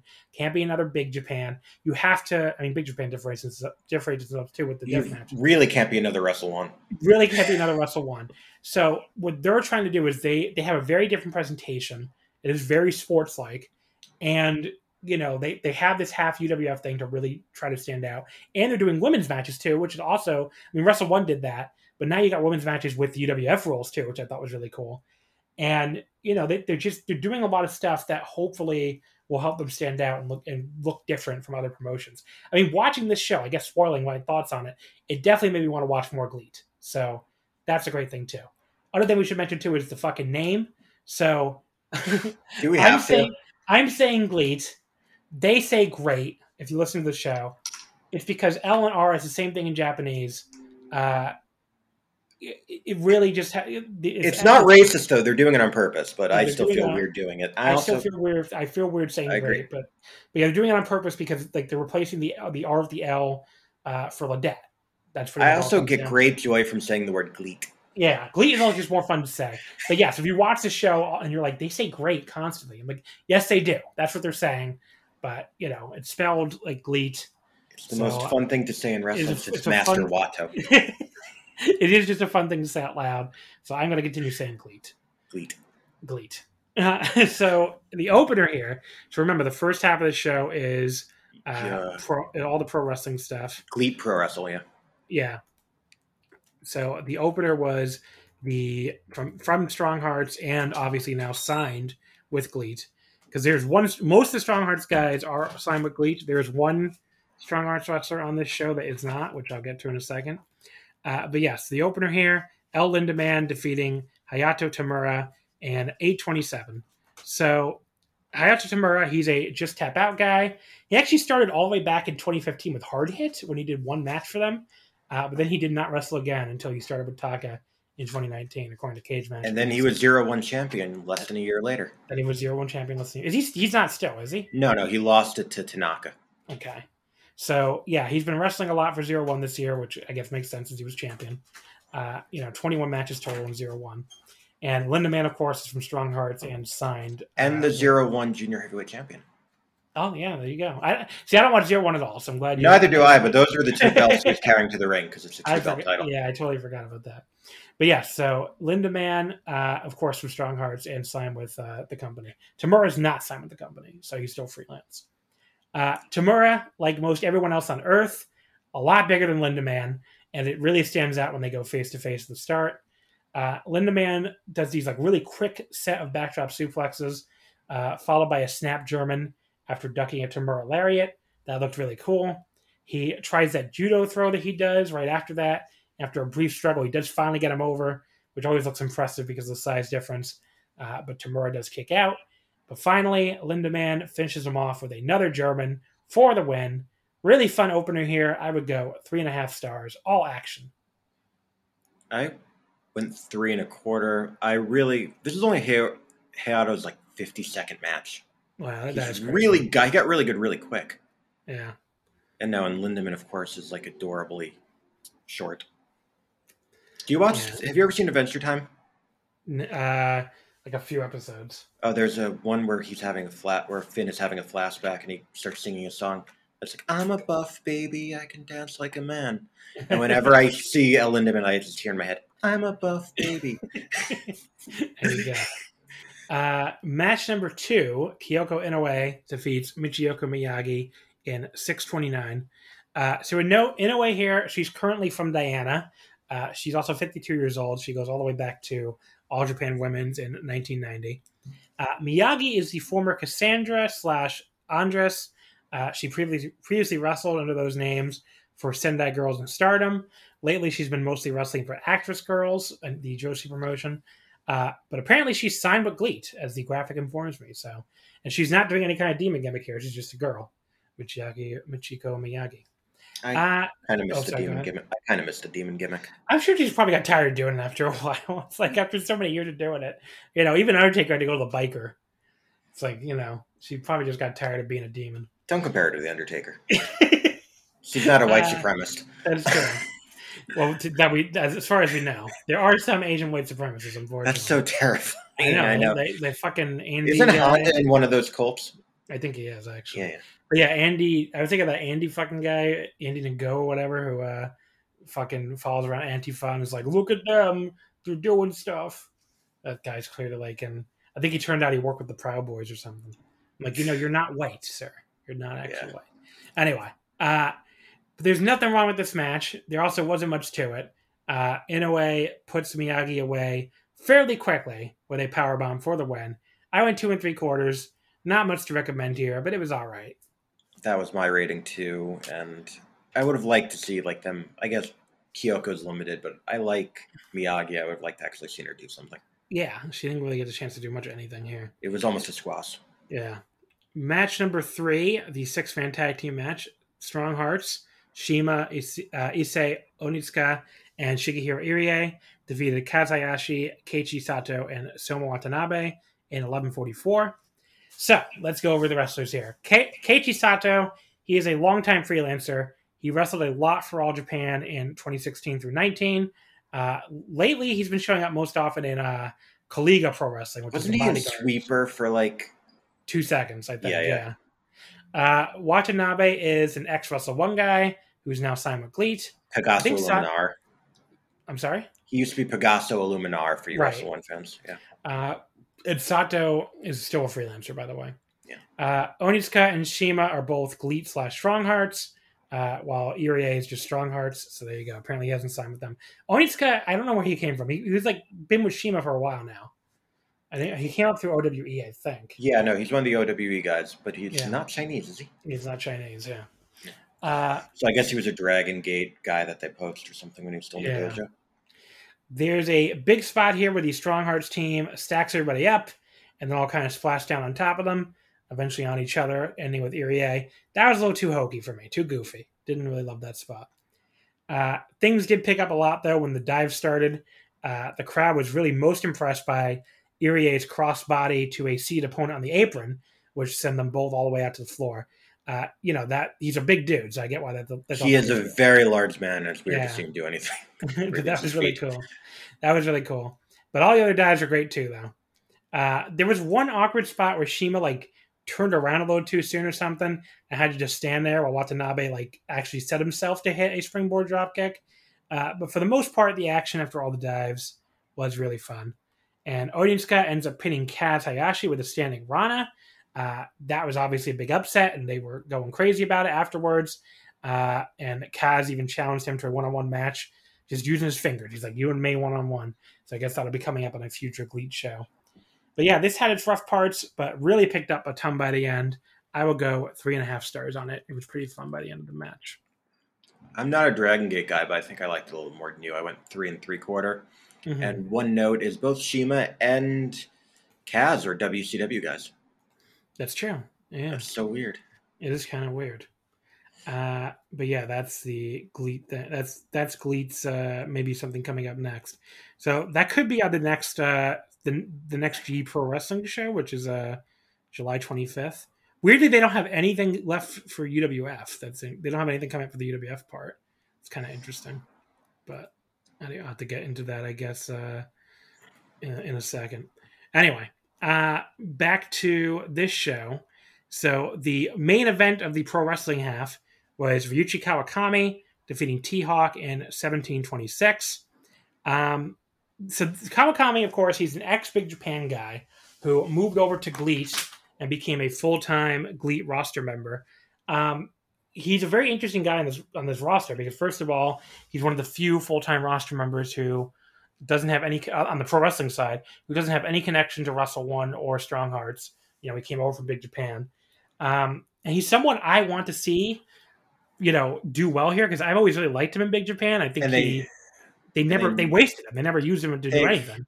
He had that like little run with Kikuta where they won the All Asian belts and then lost him like a month later on All Japan show.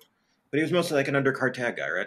Yeah, I mean, he never did anything in that company. I mean, he had a few strong title challenges, I guess, but I don't know. They never seem to want to use him uh, at, a, at beyond a certain level. And it's it's bizarre for a company that has, you know, it's like okay, if Kawakami was in New Japan and he was stuck behind a bunch of guys, it's like okay, he's in fucking Big Japan.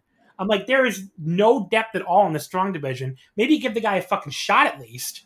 And they never wanted to really. It was really. Well, see, he was gave- awesome in those All Asia title matches you just talked about. But, They they gave Daichi Hashimoto a chance, and that was like the one guy who debuted after 2010 that was allowed to hold the belt. Yeah, and it's just and and that actually was a pretty fun reign. So I don't know why you wouldn't give some younger guys. I mean, his last reign was pretty fun, not the first one. No, the first But- one sucked. Yeah, the first one sucked, but uh, I don't know. It's a it's a, such a weird company, so there's no point in really trying to figure out the booking. But yeah, it's cool to see him here in GLEAT, and I hope they run with him. Which you know he did win here, so maybe they're going to. Uh, but yeah, this match was pretty standard stuff for a while. Really hard chops and such until we get a dive that goes kind of horribly wrong. Uh, T Hawk is trying to hit a standard tope to Kawakami on the outside, but he way overshoots his target and barely connects with Kawakami. Really, just his arm hit his into his head as he's flying by. He fractured Or- a bunch of ribs. Oh, did he really? I didn't even hear about that. He fractured two ribs, I think. He crashed into the railing hard, so I'm not surprised. But yeah, it makes the rest of his match even more impressive because this was, I mean, this match ended up being awesome. You know, it was really hard hitting, a lot of cool head drops and such. Featured the right guy winning, as far as I'm concerned.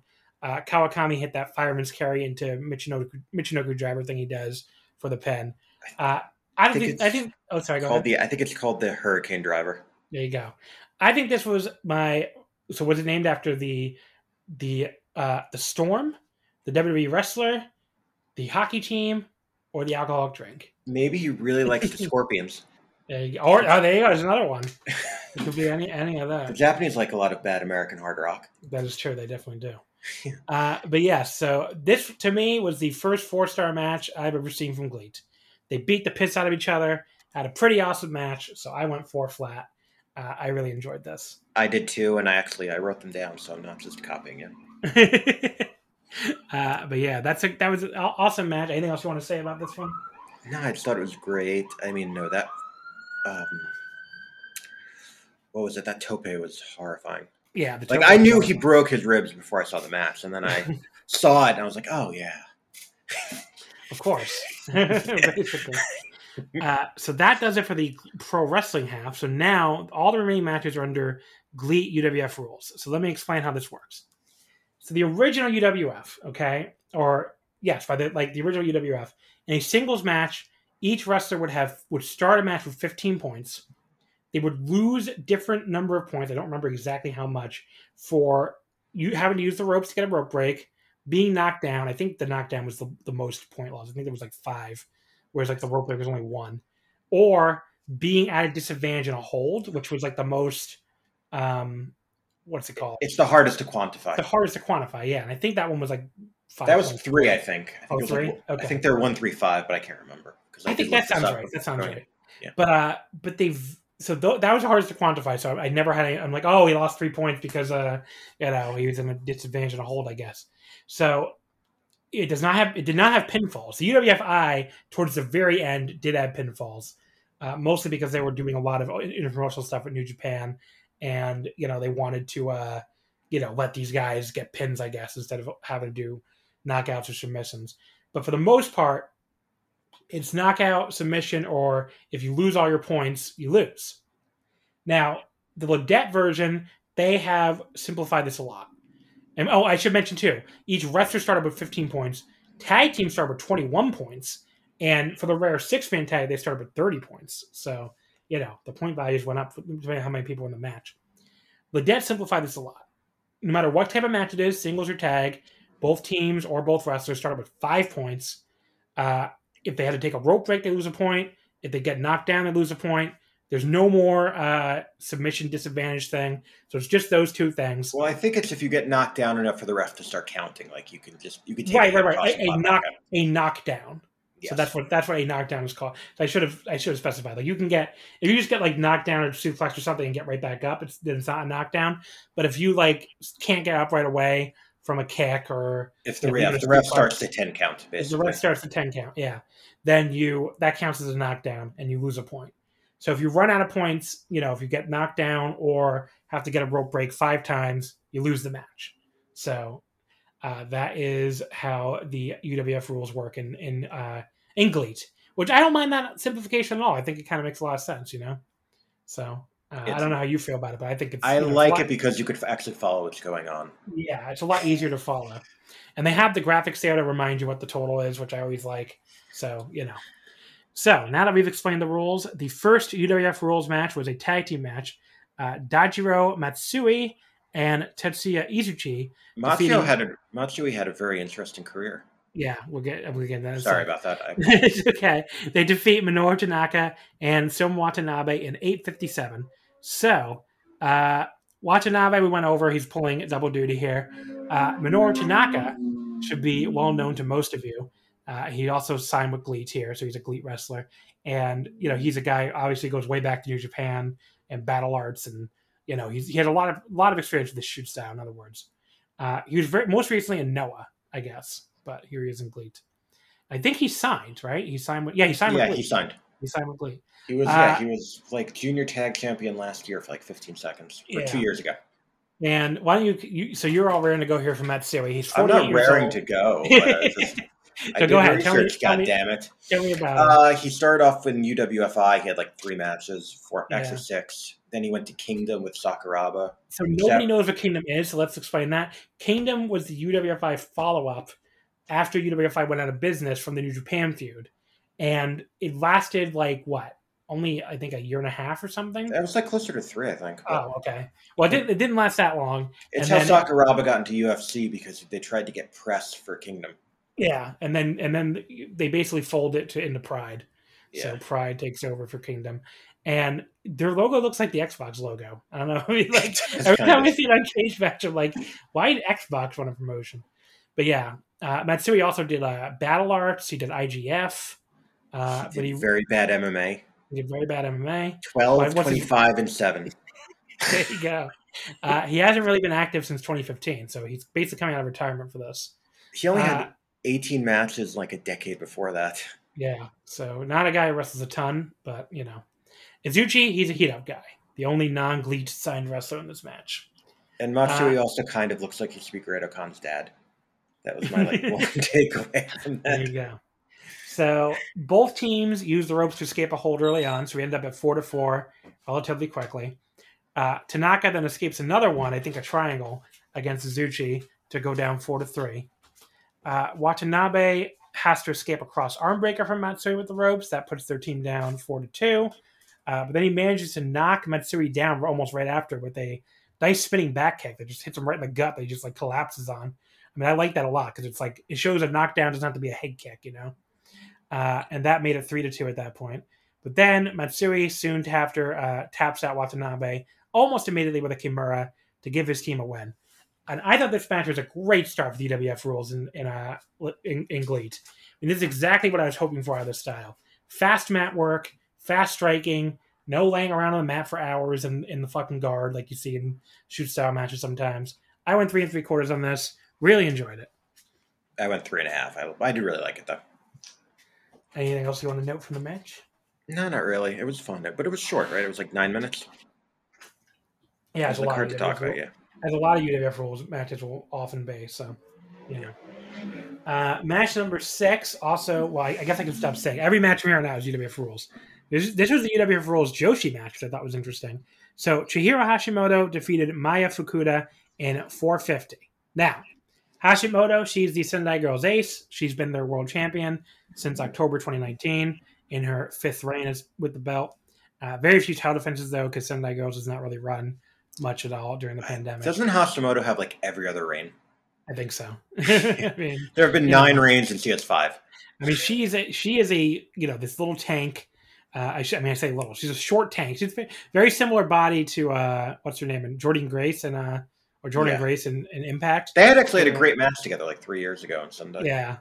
So like you know, short little tank, big muscular body, and like you know, she has that amateur wrestling background, and she can just toss people around. I mean, she makes total sense for a, a the ace of a Joshi company. I mean, she looks like an ace, honestly. She's in she's an indie tag team with Yuu from formerly from TJPW. Team, Yeah. What's it? Two hundred kilograms. Yeah, I think that's right. Yes, they're deadlift. So yeah. Yeah.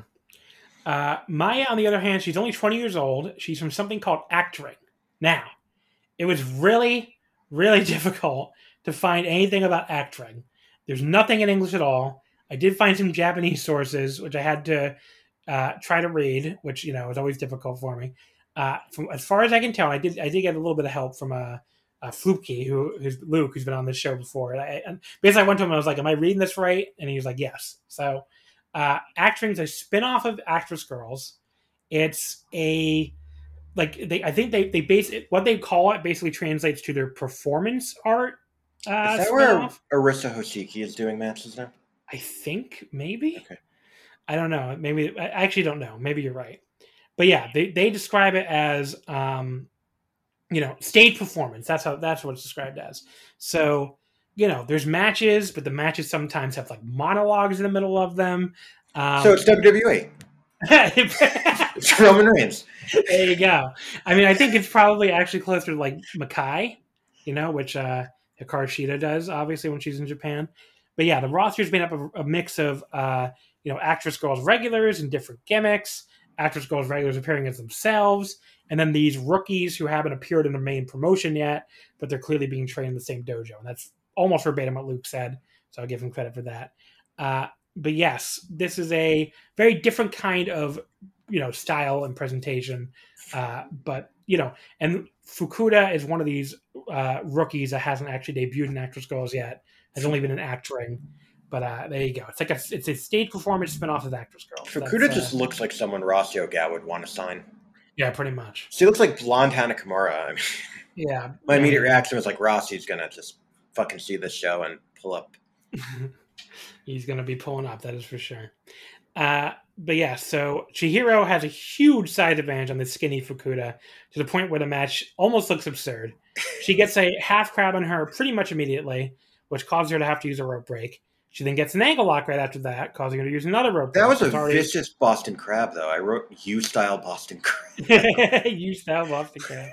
Uh, people don't know U style is what people refer to UWF style promotions Yes. as. I think there is a promotion called U style too. Yeah, there Uh, might be. And then I don't know if Chihiro- still around. I don't think it is. And then Chihiro just throws her around with a big gut wrench suplex. But Maya then fights back. She gets some strikes, but Chihiro completely no sells all of them. Like, just does not sell a single thing. But finally, a high kick does stun Chihiro and knock her back. But then Chihiro immediately grabs her and slams her down hard. Uh, that leads to a knockout tease. Maya recovers, but then Chihiro immediately applies the ankle lock again and gets her to tap out. So it was basically a squash, but it was a fun squash. So I went three stars on it. Uh, Chihiro was great at dominating the match, unsurprisingly. And I thought Maya was a pretty good underdog as well. So I I went three two. I also it was almost like a prison beatdown or something. It was. Did you notice like after the two consecutive submissions, they just cut to Tamura? Kiyoshi Tamura is like the Kaz Hayashi, but for the U style, and he's just disappointed in her. So Tamura was what? He comes from Rings, right? He's the rings guy. He Yeah, came from UWF, and but he's the guy who's in charge of the um, U style. Yeah. So he's he's a. I think because I've seen a lot of him in Rings. I don't remember seeing a lot of him in UWF, but maybe I'm Well, he Think of it. started rings. I don't remember where he came from. okay. Uh, what did he? No, no, no. Maeda started Rings. Oh no, no. Then what am I thinking of? Yeah, Maeda started Rings. Maeda, but okay, Tamura was like the ace of rings. Tamura was like the ace of Rings. Yeah, I just got it. Tamura Yeah. and Maeda confused. Yeah. Okay, so he did wrestle in UWF. St- yeah, he was in UWFI. I don't know what I'm thinking of. Yeah, he was in UWFI from 91 to 96. He's the guy in the red Uh, tracksuit that they yeah. kept cutting to, just stirring in the crowd. Yeah, he got really upset with. Uh, so it looks like he got upset when when Vader was in UWFI basically, and that's kind of how he ended up jumping to rings. So, but yeah, he just kind of became the. Oh, he what? Oh, well, remember that U style thing I mentioned? I thought that was promotion. He Yeah. founded that. So Okay. he was the founder of U style. There you go. Yeah, no, he's like the booker for the Ugly Day, Ugly Yeah, which makes sense. I mean, WF. Yeah. it obviously makes sense for that role. So, uh, then we have. Oh, I should mention too. The other thing I wanted to mention is uh, Chihiro was awesome here, and I, I really want to see more of her in UWF style matches. That was really fun. I just like seeing Chihiro wherever she pops up. She's so much fun. Yeah. Semi main event Masakatsu Funaki defeats Yu Iizuka in 758. Uh, Funaki really needs no introduction, I think. He's a freelance guy, um, but he obviously was one of the founders of Pancrase. Uh, you know, just a, been been doing all this stuff forever and just great at it. A dojo Uh, made of Minoru Suzuki. Yeah. Iizuka comes from Heat Up, where he's been wrestling since 2016, uh, but he's now signed with GLEAT, so he's jumped over there. Uh, this is a little slower paced than the earlier UWF rules matches, a lot more laying around, especially early. Uh, Iizuka ends up having to get the first rope break from a Fujiwara armbar attempt from Funaki early on. Uh, Funaki gets a knockdown on a high kick.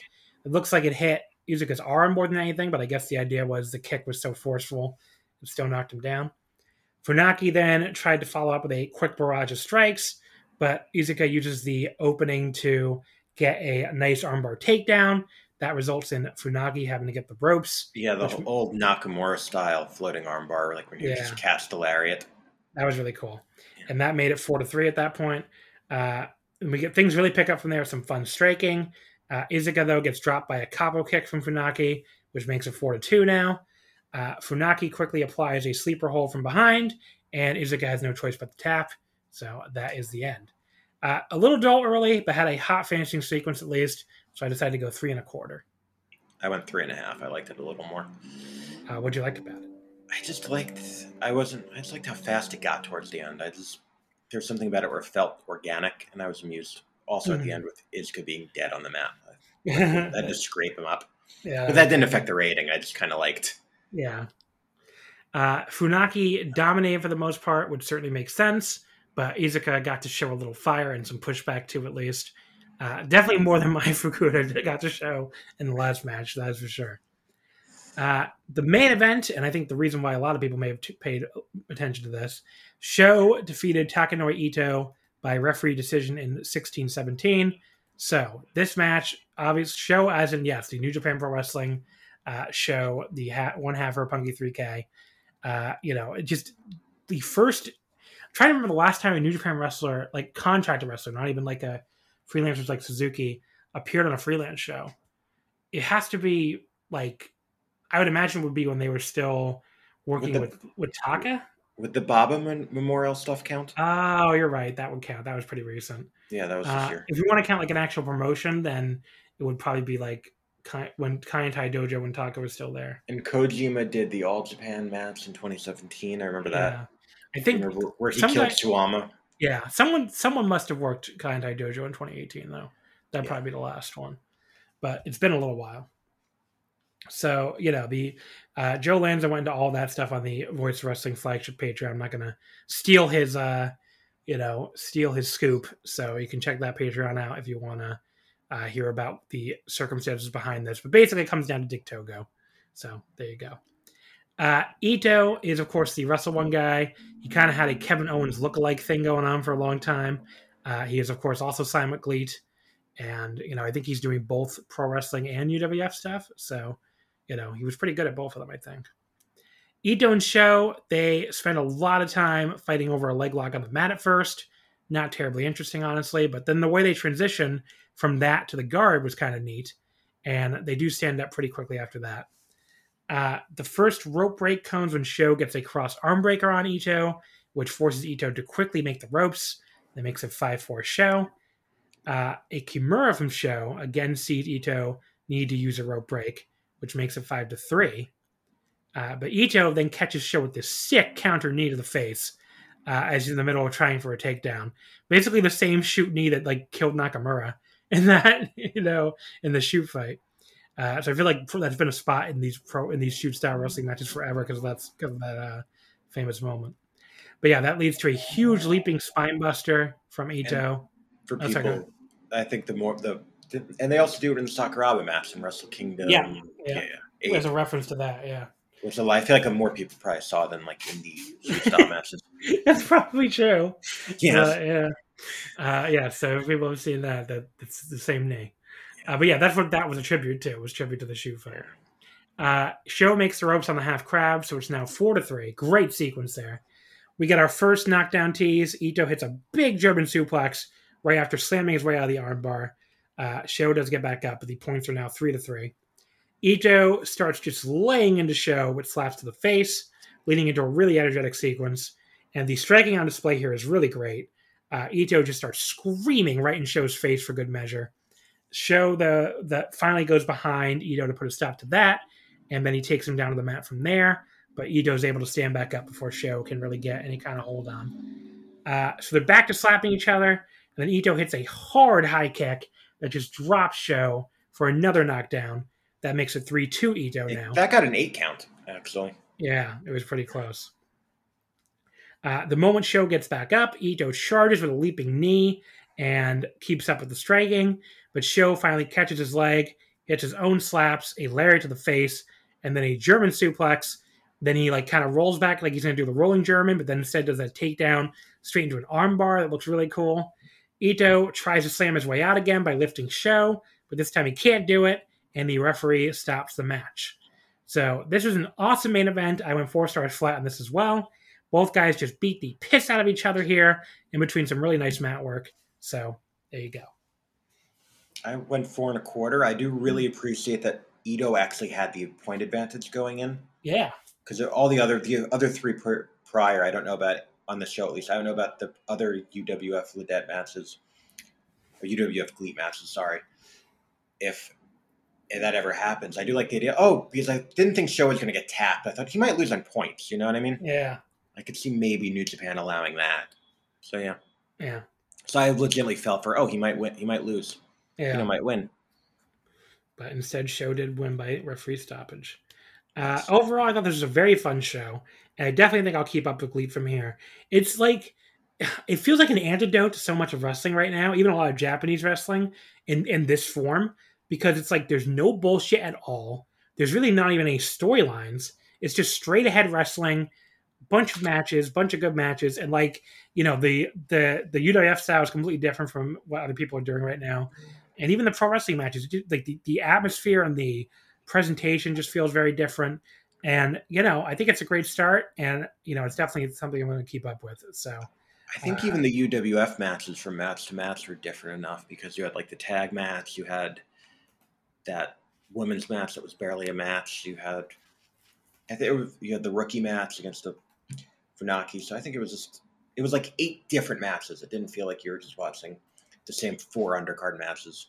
yeah, that's a good Yeah, point. like where it's just the same four, three, I mean six, eight, and ten man tag. Exactly. So the upcoming UWF or not UWF, the upcoming uh Gleat shows, they're both G Pro Wrestling. So we have G Pro Wrestling version one, uh, that is on July 25th on Sunday, which is from Osaka in the Azalea Taisho Hall, which is the smaller building in Osaka for sure. Uh, and then the second show is Wednesday, October 4th for G Pro Wrestling version 2 from Shinjuku Face. Again, a smaller venue, although I find it interesting they're booking the uh, much nicer and much more expensive Shinjuku Face than Shin-Kiba. Uh, that the is Taisho Hall is also very nice looking too. Yeah. So that's Wednesday, August 4th. So that's G Pro Wrestling version 2. And there's no cards yet for either show. So uh, we will have to see, uh, you know, what those what those shows look like. But they're, you know, the, so not no UWF style matches in those two. It seems like it seems like these are going to be just the pro wrestling style matches, and we'll have to wait and see. Uh, you know what what else is coming up as far as like, you know, any other kind of matches, any other UWF matches. But I mean, I honestly came away from this card more excited about the UWF stuff than anything. So I kind of wish there was some UWF style shows coming up, but uh, you know, seems like they're doing the pro wrestling first, so we'll have wait and see. No, Did you UW... fucking you come away thinking you want to watch more GLEAT? At least the UWF GLEAT. But yeah, yeah no, I, bet I enjoyed the pro wrestling, but I don't think. I think the smaller shows I'm not going to follow as much, but like something like this where it was like fun, four and four that I'm definitely going to watch. There you go. All right, so we can wrap this episode up. Anything you want to plug, Devin? I don't know. You can follow me on Twitter. I'm at more than meat joy. Okay. Uh, of course, you can follow us on Twitter at Wrestle Omakase. Wrestling, Wrestling wouldn't fit. fit. No, it wouldn't fit. You're the first person ever tried to steal that line from me. I'm disappointed the Patreon isn't Wrestle Omakase. it should be probably. Uh, but yes, so you can, like I said, follow us on Twitter. Uh, you can sign up for the Patreon at patreon.com slash wrestling omakase. Uh, it's like I said, a lot of fun, a lot of cool stuff coming up, including next week's episode where I will be joined uh, by a guest that I haven't set up yet, but to review the New Japan uh, Summer Struggle and Sapporo shows, which is my first New Japan watching and reviewing in a while. So you know, be fun to try to jump back in and see what they've been up to. Uh, You'll get a big Taichi main event. That is true. I'm very excited for the uh, Dangerous Tekkers against Naito and Sanada. That could be awesome. Um, also coming up on the Patreon, like I mentioned earlier, our Tokyo Dome main event one match series. Uh, definitely at least one episode this coming week with covering the Keiji Muto versus Takada match from 1995. Uh, there you go. So that'll be coming up this week on the Patreon. Again, it's only five dollars. It is at patreon.com slash wrestling omakase. Our next time on the free feed will be in two weeks. Uh, I think it'll be the Tokyo Dome Retro Roulette Part 2. I haven't quite confirmed that yet, but I think that's what we'll be doing. So, you know, that'll be another fun one. If you missed Part 1, I think was Patreon only, uh, we're basically just going to pick six random Tokyo Domes and six random matches other than the main events, because, again, we're doing the main events uh, in order on the Patreon. So you can get all kinds of wacky stuff here, obviously, when you do a Tokyo Dome Retro Roulette. So that's coming up in two weeks uh, on the free feed. In the meantime, thank you as always for listening, and I will see you next time.